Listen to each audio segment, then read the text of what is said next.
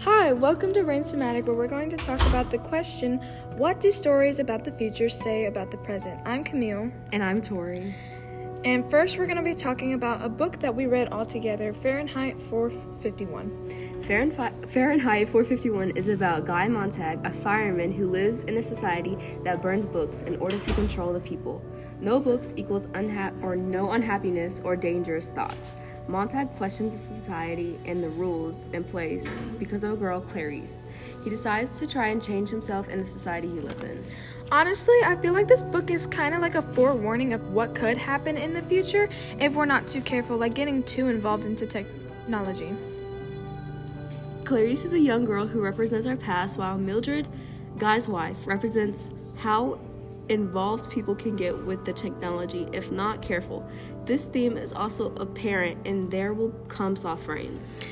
And There Will Come Soft Rains, there it is about how an atomic bomb drops on a family home. Their dog ends up surviving and eventually starves to death. The people in the house have died and started rotting. And honestly, it, what kind of creeped me out was the mice carrying the bodies away. Yeah, it was creepy. Um, the dog represents humanity before it's taken over by technology.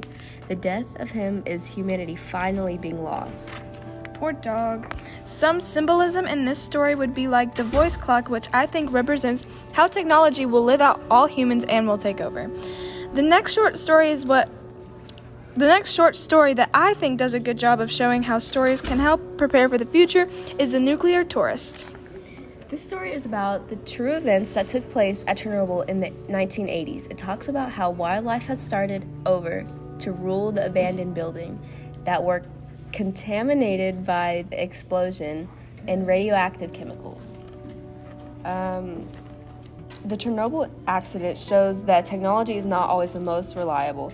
The accident was caused by malfunction caused by people, which proves that humans should not 100% depend on technology and nature. We'll try to fix it. Honestly, yeah, I feel like nature really will try and fix all of humans' mistakes. And I honestly feel like this story also relates to the movie Di- Divergent. Divergent, um, in one scene, the lady ch- in charge says that human nature is the enemy. Factions are more important than family.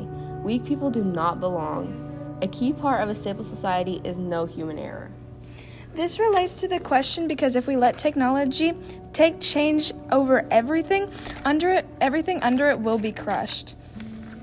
Technology is basically perfect, so if it takes over, everyone who doesn't fit the description of perfect, which is all humans, will be kicked out of society.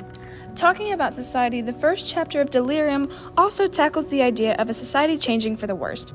Delirium follows a girl who tries to battle the new society that says love is, love is a disease. Once you turn 18, you have to be cured of this love disease.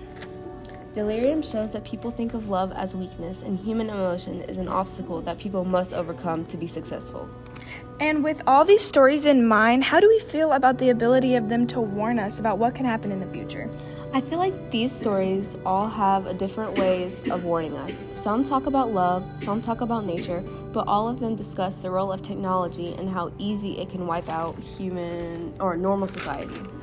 Yeah, so those were all the stories that we talked about, and I hope you enjoyed this podcast. Bye. Bye.